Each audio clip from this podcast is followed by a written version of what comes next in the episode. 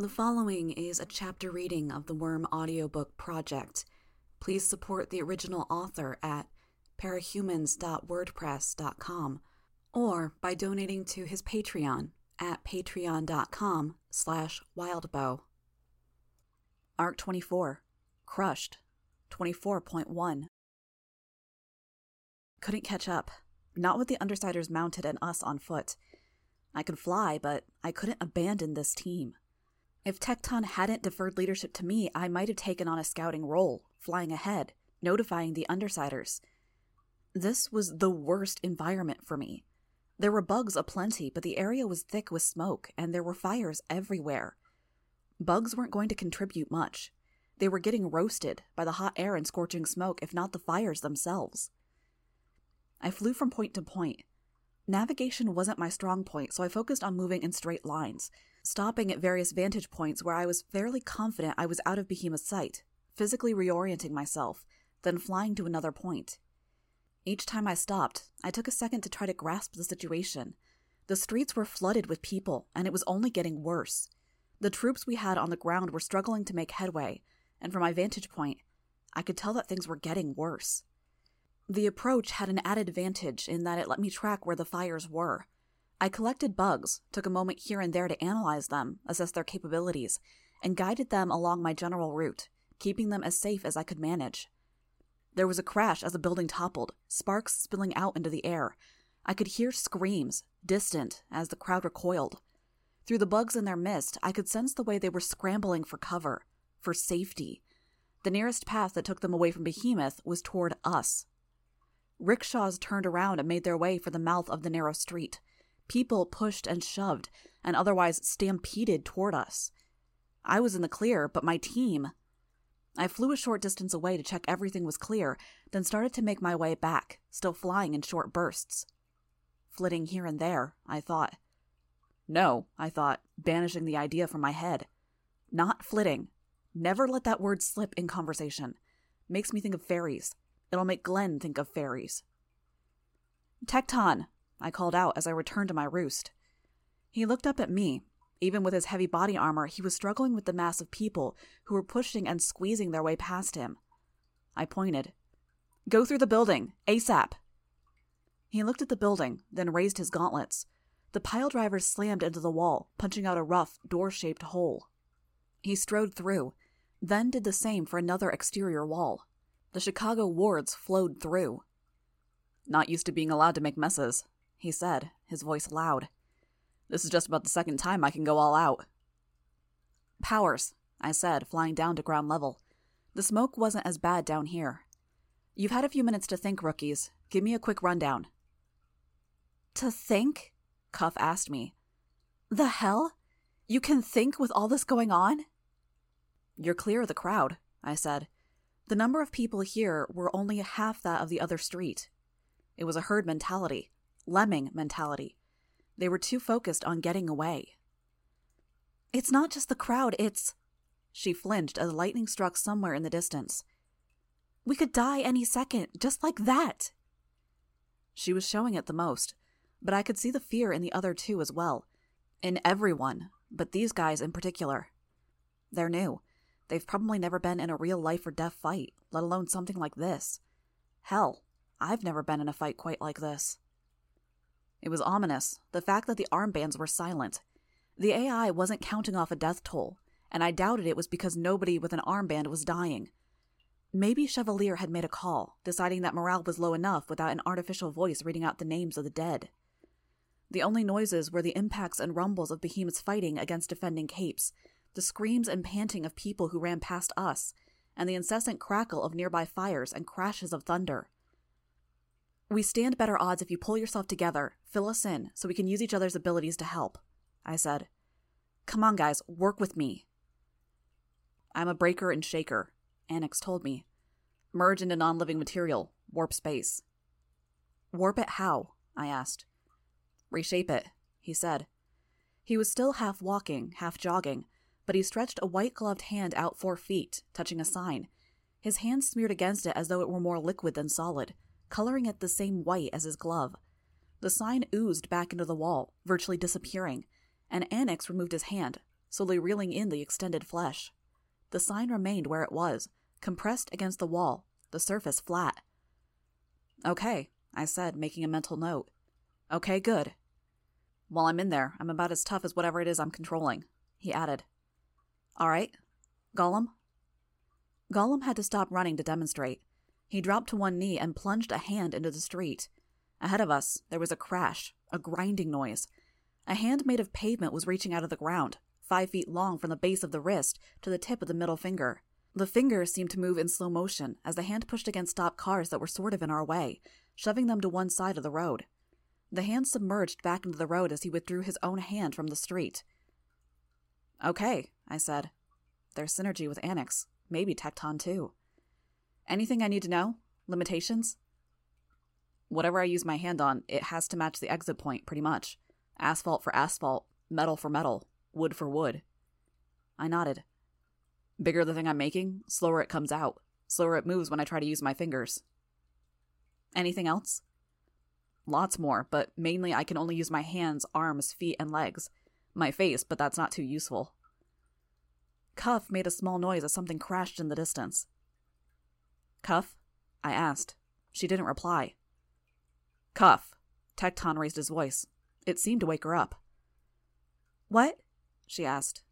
Your powers. Explain. She shook her head. Um, the, uh. When she didn't pull herself together enough to reply, Tecton set a heavily armored hand on her shoulder. She's a metallokinetic, shape and move metal, short range, including the stuff she's wearing. Some enhanced strength and durability, too. Yeah, Cuff said, her voice quiet. Not half as cool as those guys. It's good, I said. I noted how she'd paired up with Grace. Did Cuff's presence have anything to do with the fact that Grace was wearing PRT issue chainmail? They didn't give me the vibe that they were a pair in any friendship or romantic sense, but they were two bruisers, two girls in a group of mostly boys, and they were sticking together. That seemed to be enough. I was going to say something more, but a crash and the rumble of something falling down nearby stalled that train of thoughts. Oh, fuck, Cuff said under her breath as lightning struck close by. She was panting, and I suspected it wasn't the exertion. Oh, hell, why did I wear a costume made of metal? I'm a walking lightning rod. You've got a regulation suit between the metal and your skin, right? Tecton asked. If it's a Type 3 or Type 4. No suit, Cuff said, she tapped the metal at her collarbone. Strongest if metal's in direct contact with my skin. Got a layer that's almost liquid between this and me. You didn't think to change? He asked. I didn't think, she said, her voice quiet, harboring a tremor. Why the hell did she come if she was going to be like this? Fuck, Wanton said. You are a lightning rod. I don't think you're any safer or worse off than anyone else, I said, trying to inject a note of confidence into the discussion. I raised myself a step off the ground to get a better view of what lay ahead.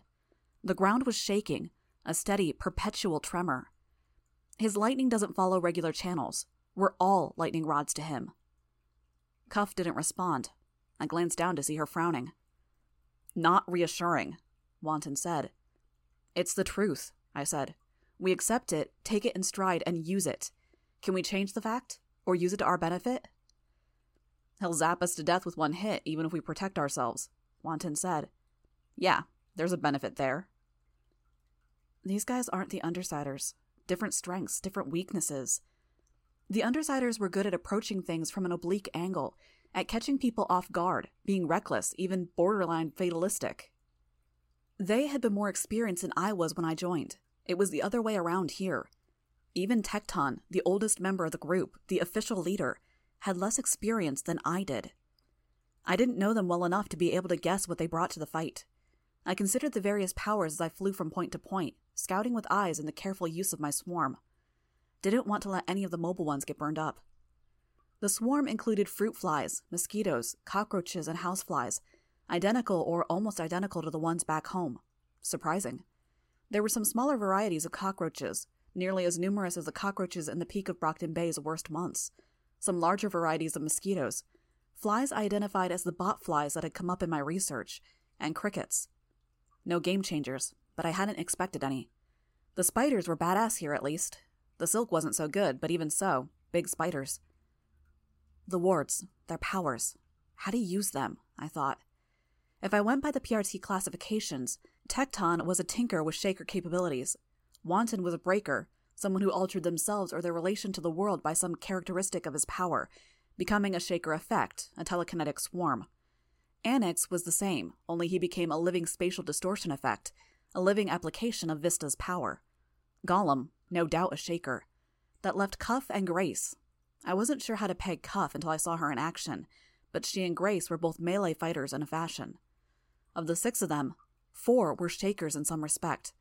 The classification included force fields, effects like ruse, and powers that reshaped the battlefield, like vistas.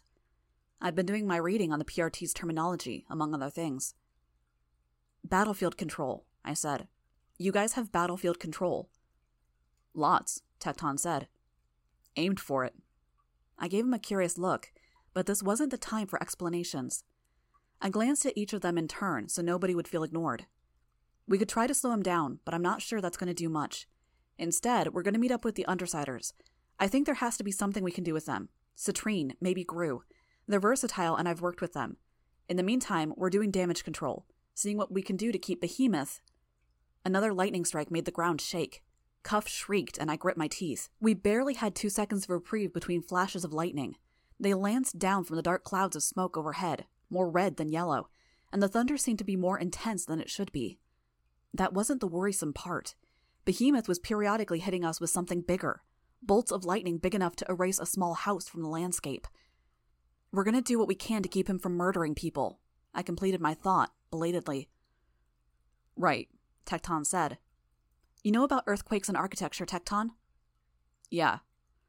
What can we do about the shockwaves or whatever else he's doing to make the ground shake? I have ideas.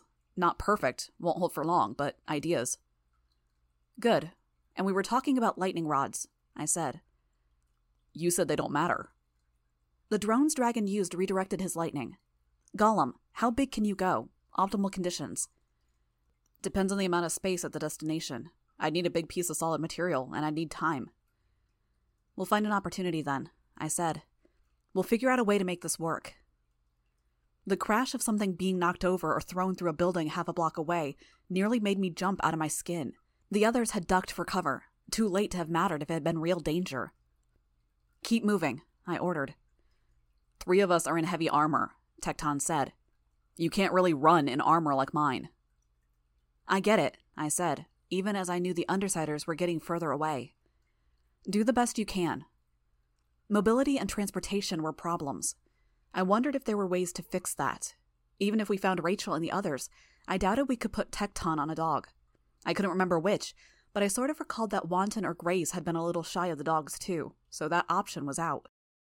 But if we could make this work. Most people had evacuated at this point, with only a handful of stragglers occasionally passing us, giving us wary looks.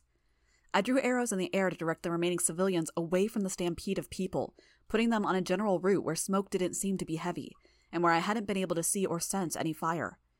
Other heroes were joining the fray. I saw Eidolon pass overhead, surrounded by what looked like a shimmer of heat in the air. A force field? Something else entirely? If there were more with him, I couldn't see them through the smoke. I resumed my recon, continuing to expand the swarm that was keeping me company. My range was extensive now, with a radius of maybe 1,800 feet. That extended a fraction of a further as I zigzagged over the area, picking up more bugs on the fringes and bringing them to me. I stopped when I saw a short crane, three or four stories tall. I turned around to meet the others, perching on the corner of a rooftop. I pointed the way with ambient bugs. Tecton, this way. Take a shortcut right through the building. I don't want to lose any time if we can help it. Right, he said. It took only a minute for them to reach the crane. We've got two people who can distort metal, I said. Annex and Cuff. Maybe Wanton can help too. Tear it down. We're making our lightning rod. You sure? Tecton asked. Because this makes a pretty good lightning rod on its own. I glanced nervously over in the direction where the smoke and lightning flashes were most intense. If he shot us, right here, right now, and turned the crane into a Tesla tower, this might be my dumbest move yet. I perched on the corner of a building where I still had a measure of cover and watched the battle in the distance. I could see Legend's lasers through the smoke, hundreds at a time, radiating out from a central point, from Legend himself, and then turning sharply in the air to strike Behemoth. Behemoth was using flame, which was some small reassurance, and he was occupied with the two remaining members of the triumvirate. Yeah, do it. Both Annex and his costume merged into the base of the tower, and gradually climbed up to the point where the upper part still stood. He could only annex part of one object at a time, it seemed. No surrounding a whole building. He set about breaking the bonds, and the crane's arms began to bend. Cuff caught one end of it, and then began heaving it toward the tower's base. The other half snapped off, and Annex helped guide it down, sliding it against the crane's shaft. It was costing us time, this project. I felt impatient, was worried it wouldn't work, and these would be wasted minutes we could be doing something else. But they were making it happen, putting the pieces of our project together. Cuff was walking around the crane's base, effectively melting the metal, or reshaping it so it formed a flattened blob. Annex tore the rest apart, so Cuff had more material to work with. When Cuff was done, Annex slipped down into the blob and flattened it out further.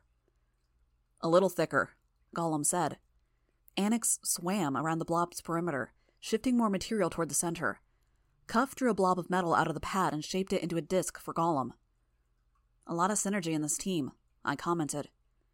Sort of aimed for that, Tecton said.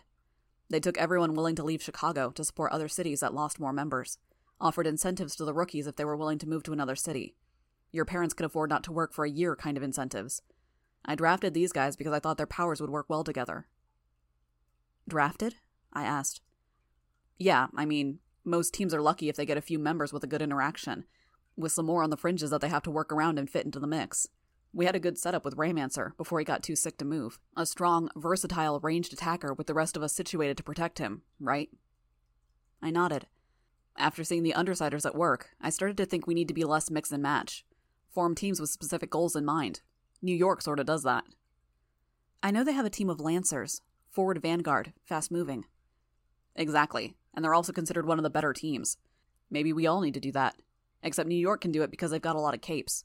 Rest of us are making do. Other team leaders are going for versatility, to cover every base. I say fuck that. We build around a concept, a game plan.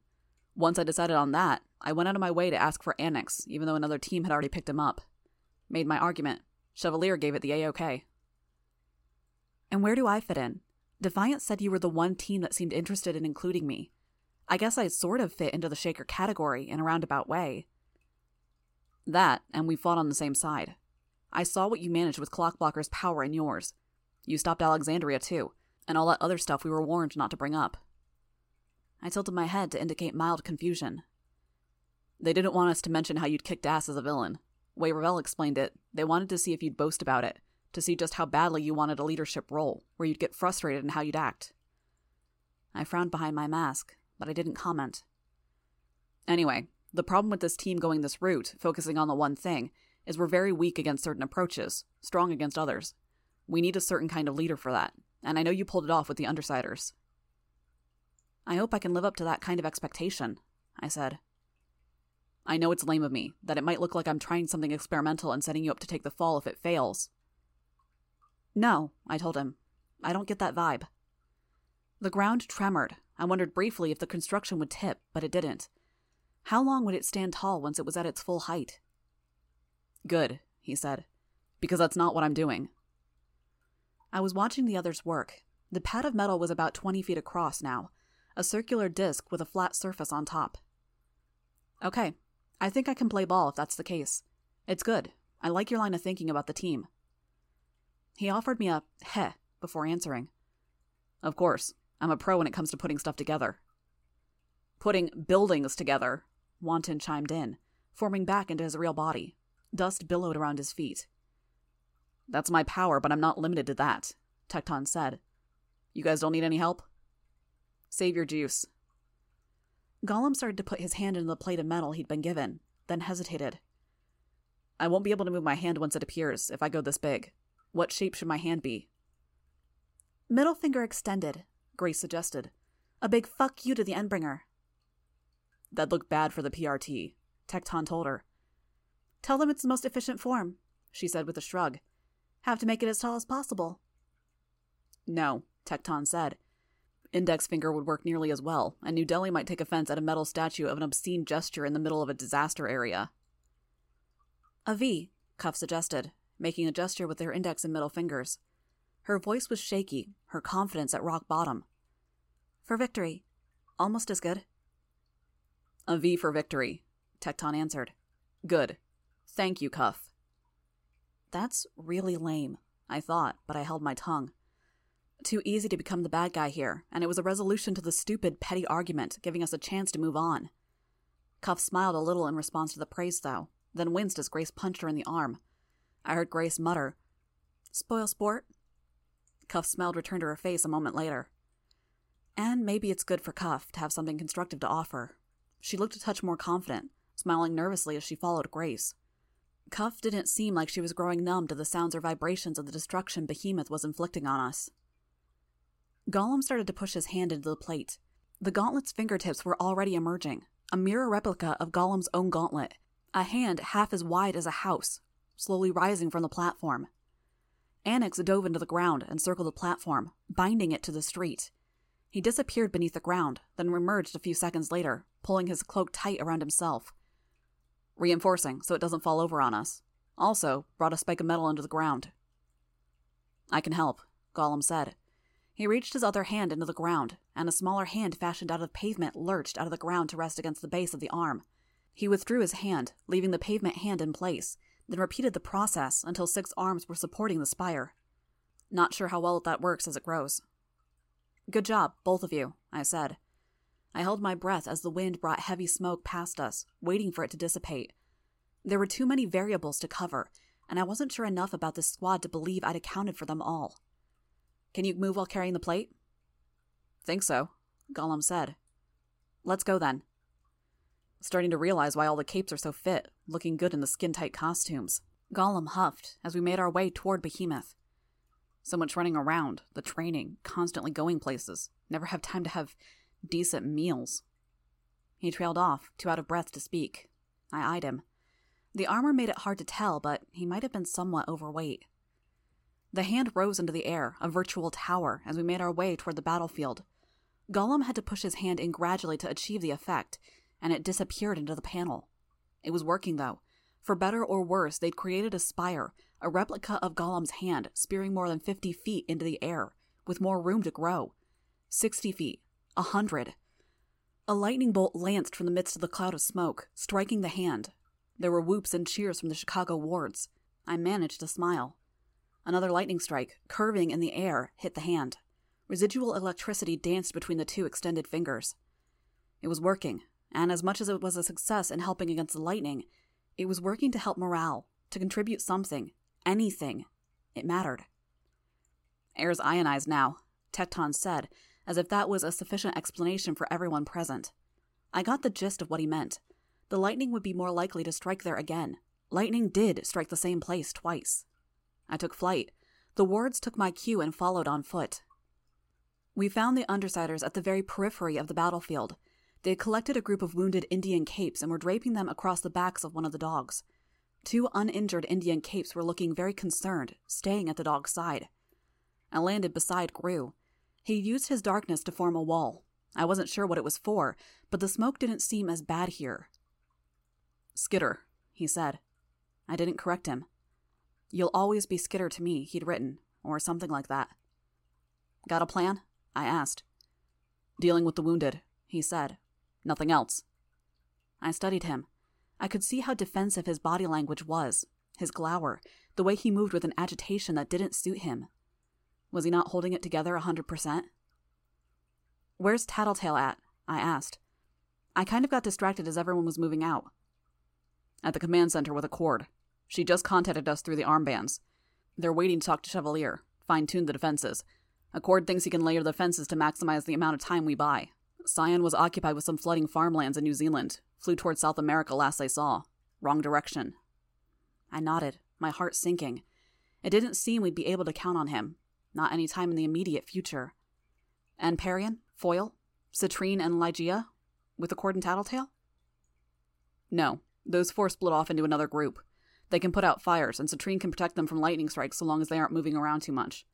Flechette's using the opportunity to shoot him, for all the good it's doing. Our group won't be of any use to them, so we're doing what we can here a little further away. Got it, I said. You away communicating with them? He tapped his armband, then pressed a button. Relay this message to Citrine. All well. Skitter and Chicago wards just arrived. Inform us to status. There was a pause. Message from Citrine, the armband reported, the voice crackling badly. Then the crackling redoubled as the voice stated, Status is green. Any objection if we assist your group? I asked him. Grue shook his head. He started to reply, but was cut off as Behemoth generated another shockwave. A rumble drowned everything out, as every building without something to protect it fell. No objection, Grue said when the rumble had dissipated. He echoed my question from earlier. Got a plan? I wish, I said. More lightning rods, maybe, if we get the opportunity. The smoke was clearing toward the battle's epicenter. Legend and Eidolon were a part of that, as were the craft that supported them. The fires were dying out, extinguished or stamped out. Behemoth wasn't that tall, hard to make out about the buildings that still stood. I chanced to look, and flinched as another bolt of electricity made its way to the lightning rod. The path of least resistance. Behemoth had noticed that time, or he decided to do something about it because he lashed out at Legend and Eidolon once more, driving them back, and then made a beeline for the structure. He threw electricity outwards, two bolts, continuous in their arc, and they briefly made contact with the tower. A second later, they broke free of the tower's draw. He was paying attention to where he was shooting now, not simply striking across a distance with the goal of setting indiscriminate fires. Fire roared around Behemoth, as he got away from the area that had already been scorched and blasted clear of any fuel sources. His dynakinesis fueled the flames, driving them to burn hotter, larger, and with more intensity. With a kind of intelligence, the fire spread to nearby buildings, ensuring that no place was safe nor untouched. I could see the blaze making its way closer to us. Not a concern in the next minute, maybe not even the next five, but we'd have to move soon ish. Legend and Eidolon hounded the Endbringer, Legend initially a blur that couldn't even be pinned down long enough to strike, even with lightning. As the hero flew, he filled the sky with a series of lasers that raked Behemoth's flesh, targeted open wounds to open them further. When Behemoth turned away to deal with Eidolon, Legend slowed, and the lasers grew in number and in scale. What's with the hand shape? Regent asked, as he poked his head out of cover enough to peek at the scene. A V?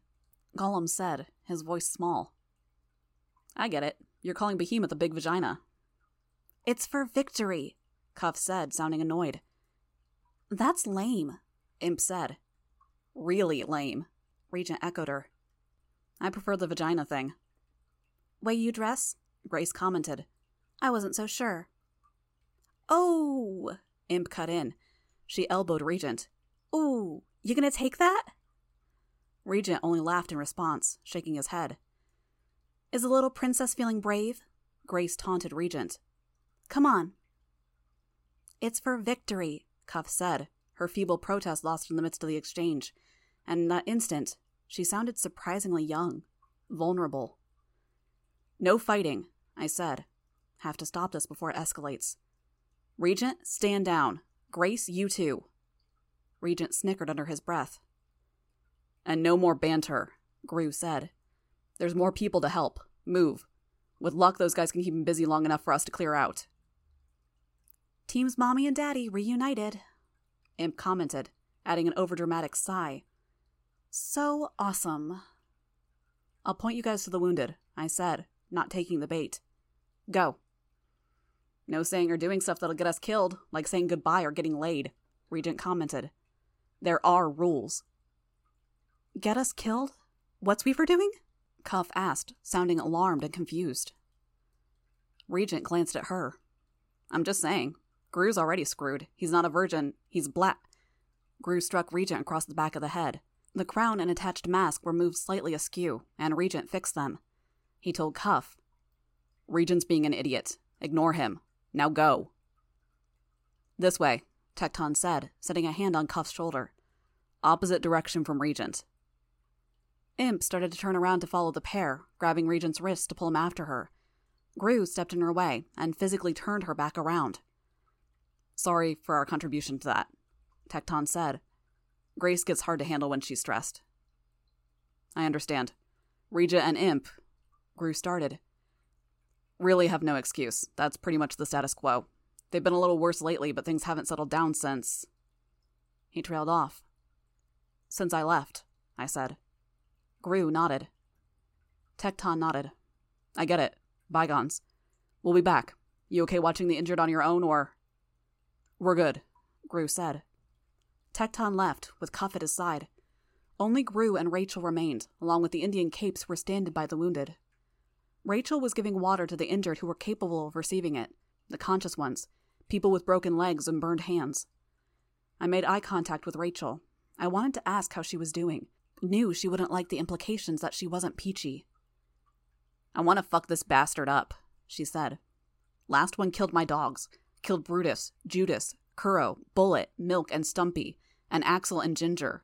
When do we attack? I don't know, I said. We'll try to find an opportunity. And I get to do something, she said. I. I started to voice a refusal, then stopped myself. Okay. Bitch, it'll be easier to collect the bodies if you take the dogs to them, Grue said. Why don't you see to that? She glanced at me. I resisted the urge to nod.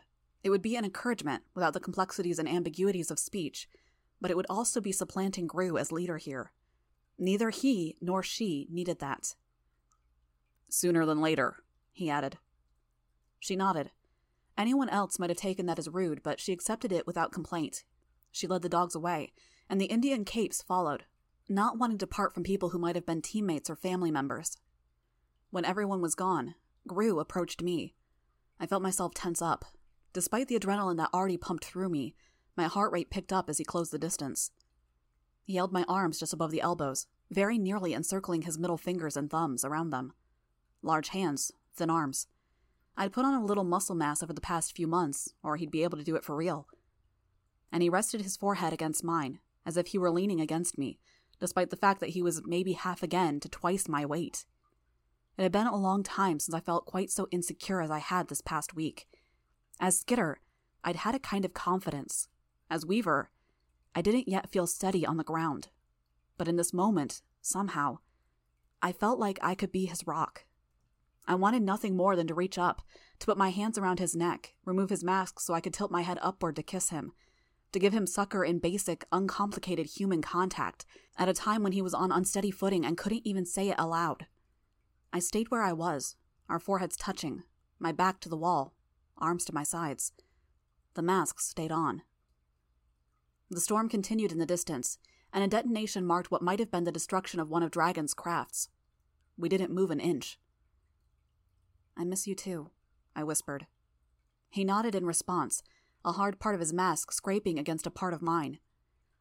I could sense the others gathering bodies, starting to make their way back here to our rendezvous point. See, Imp said, appearing right next to us. This is exactly what Regent was talking about. We weren't doing anything, I said. I pulled away from Grue, annoyed. You're being sweet. That's probably a death sentence. Were they snuggling? Regent asked, rounding a corner. Christ, Grue said under his breath. Firmer, he said. Enough of that. Imp only cackled, and she kept cackling. I was pretty sure she prolonged it just to be annoying, stopping and starting again until Rachel and the last of the wards returned. Let's talk plans, Grue said. We've got a good roster here. Two teams, almost three full teams if we pick up Parian, Foil, and the ambassadors. He sounds more confident, a little more balanced. The agitation isn't so obvious. There's more wounded in the area, I said, and we're running out of space. Each dog that's loaded up with the injured is the dog you guys can't ride. Fires are getting closer, so we pick up everyone we can, load them onto makeshift sleds, and then hurry back to a place where we can get them medical care. It's a plan, Grue said. And, I said, we need to find a better use for our strongest members. Citrine could be useful. Grue, if we get that sled going, you stay close to the wounded. He turned his head my way. We have about 20 here, six or so capes. Maybe one's got a power we can use. He nodded. I already checked most, but I can use a power from the back of the sled without blinding anyone. That works. There's a joke there, Regent said, but. Don't, Imp said. I wasn't going to. It's crass, totally inappropriate, and I'm better than that. You're going to, Imp said. She stabbed a finger at Regent's chest. You were going to say something about Grue going to the back of the bus, and you can't let it go. It'd be lame and really tasteless and too far, and it'll start the sort of fight that isn't fun or funny. I'm calling it. You'll hold it in until you can't help but say it. Well, I'm definitely not going to say it now that you spoiled it, Regent said. No shock value, no people feeling bad because they inadvertently laughed at something fucked up. You two go squabble somewhere else, Grue said. He glanced at me.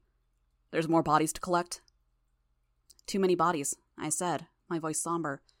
Not many injured left who haven't already been carried away by friends, family, and neighbors, or who aren't in such bad shape that they can't move. Maybe six we could load up, if we're going to get them out of here in time. Go, Grue said. She'll show you the way. Run, I said. They didn't have to run, but it got rid of them sooner. Children, Grue muttered under his breath. Wards, I said. If you aren't making the sled, go help the rest. I'll help. My team left Annex and Cuff behind while we collected the wounded. The one I was helping was a child, burned. She wasn't any older than ten. She said something incomprehensible, another language. English? I asked. She only stared at me, unable to understand me any more than I understood her. Her eyes were a little glazed over, but the pain in her expression and the fear suggested that the benefits of being in shock were receding. A part of me felt like I should have helped her sooner, but it wasn't a logical part of me. There was so little I could do, and it didn't matter if I did it before or now. And maybe a small part of me was putting it off because it wasn't going to be pretty. I'm not that scary, I said. Okay? I pulled off my mask. See? Ordinary person. Her expression didn't change. I'm going to have to move you, I said, and the words were for me as much as they were for her. I kept my voice gentle. It's going to hurt, but it'll mean we can get you help. She didn't react. I studied her. Blisters stood out on her arms and neck, and on the upper part of her chest. I could maybe understand a little of Rachel's anger at the loss of her dogs, seeing this.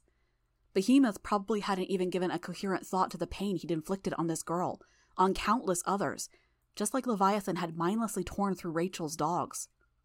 Why? Why did the Endbringers do this? Were they part of the passengers' grand plan? Cauldron's monsters taken to an extreme? Tattletale had said they were never human, but she'd been wrong before. Or maybe I hoped they had been human because it was an answer, because the alternative meant I didn't have enough data points to explain it. With as much gentleness as I could manage, I moved bugs over the girl's body. She reacted with alarm rather than pain, and I shushed her. The bugs were spreading possible infection, no doubt, but I suspected infection was inevitable, given the circumstance. Using the bugs let me know where the blisters were, where the skin was mottled with burns. I took off my flight pack and flipped it over. Like ripping off a band aid, I thought, only it's at someone else's expense. I lifted her, and she shrieked at the physical contact, at the movement of burned flesh against clothing and the ground. I set her down on the flight pack, placing a hand on her unburned stomach to stabilize her. I activated the left and right panels, gently, so it had a general lift without any particular direction, and I led her to the sled in progress. Golem had already returned, and the three of them were combining powers to make the sled. Cuff was feeding the chain Rachel had provided into loops at the front. With Grue's help, I eased the girl down from the flight pack, setting her with the other wounded, we're gonna hurt him, I said, retrieving the flight pack. Behemoth? Cuff asked me. We're gonna find a way, I said, and that was all. I met the little girl's eyes. Cuff followed my gaze. I guess I'm on board with that. Why did you come? I asked. I mean, I get why we all came on a level, but no offense, you're in a totally different headspace. For my mom and dad, she said. I glanced at her, but she didn't elaborate. It took another minute to get the sled prepped and people mounted. Rachel enhanced the size of her dogs so they'd have the strength to pull not only the wounded, but the two teams as well. It meant they were slower, but it also meant moving nearly 40 people with four dogs. I took off, flying, leading the way and giving directions with bugs as I followed. A heavier crash than any we'd heard yet made the dogs stumble, falling. It very nearly overturned the sleds. Bitch had fallen from where she sat on Bentley's back. I stopped at her side to make sure she was all right, gave her a hand in getting back to her feet. She accepted it without complaint or incident, but when she met my eyes, her glower cut right through me. Was that her resentment at work, or my guilt, that made me feel that way under her gaze? Once I'd verified that no damage had been done, I rose just high enough to peer over the top of a building. The lightning rod had tilted, leaning against an adjacent building, The supports Golem had raised had crumbled. Behemoth, too, had fallen.